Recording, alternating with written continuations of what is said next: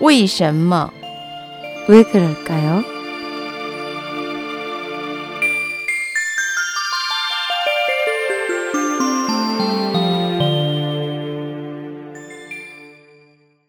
왜 그럴까요? 당태종은 왜 생일을 기념하지 않았을까요? 생일 축하하기는 중국의 오랜 풍습입니다. 그러나 위진 시기 이전에는 다만 예기내 측에 자식을 낳았는데 남자이면 문 왼쪽에 활을 걸고 여자이면 문 오른쪽에 수건을 걸었다는 기록만 남아있는 것으로 보아 별달리 자신의 생일을 기념하는 것은 없었던 걸로 보입니다. 생일에 관한 기록이 등장한 것은 남북조 시기로 접어들어서입니다.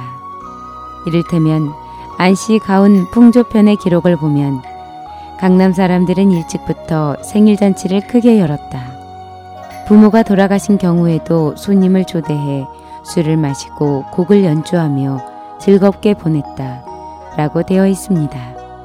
그러나 안씨 가운의 저자 안지추는 당시 사람들이 생일잔치를 즐기는 방식을 탐탁찮게 여겼습니다. 남조의 양원제는 자신의 생일에 불교 법회를 열어 독실한 불자였던 부모님의 은혜에 감사했습니다. 수나라에 이르러 문제 양견은 인수 3년 조령을 반포해 6월 13일 짐의 생일에 부모님을 위해 전국적으로 살생을 금지한다 라고 했습니다. 부모의 은혜에 보답하기 위해 자신의 생일에 전국적으로 살생을 금지한 것입니다. 당나라 때 오궁이 편찬한 정관정효에는 대중이 생일잔치를 하지 않은 이야기가 나옵니다. 정관 17년 12월 개측일에 대종이 신하들에게 말했습니다. 오늘은 짐의 생일이다. 세간에서의 생일을 기쁘고 즐거운 날로 여기지만 짐은 부모님이 더욱 그리울 뿐이다. 지금 나는 나라의 군주가 되어 천하의 부유함을 누리고 있지만 부모님을 모시고 싶어도 어찌할 도리가 없다. 공자의 제자 자로는 부모가 돌아가신 후 조나라에서 부유해졌지만 부모를 위해 쌀자루를 짊어지지 못하는 것이 한이었다고 하는데 정말 일리가 있다.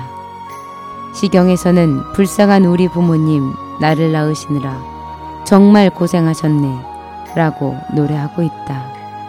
그러니 어찌 부모님께서 수고하신 날에 잔치를 열 수 있겠는가? 이는 예법에 크게 위배되는 것이다. 라고 말해 신하들을 눈물 짓게 했습니다.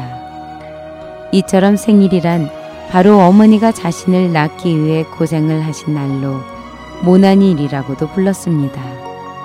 원나라 때 백정이 지은 다면정어에는 이웃에 사는 유국제는 총나라 사람인데 생일이 되면 반드시 목욕제게 하고 향을 사르며 단정히 앉아서는 아버님께서 근심하시고 어머님께서 난을 당하신 날이다 라고 했다는 기록이 있습니다. 당태종이 천자의 몸이었음에도 생일을 지내지 않은 이유는 자신이 태어난 이 날이 바로 어머니가 순환을 당한 날이었기 때문입니다. 그는 생일이 되면 늘 모친이 그리워 눈물을 흘렸다고 합니다. 이는 효문화를 잘 보여주는 일화로서 지금 사람들이 먹고 마시고 즐기면서 생일을 축하하는 것은 사실 전통 문화와는 크게 어긋난 것이라 하겠습니다.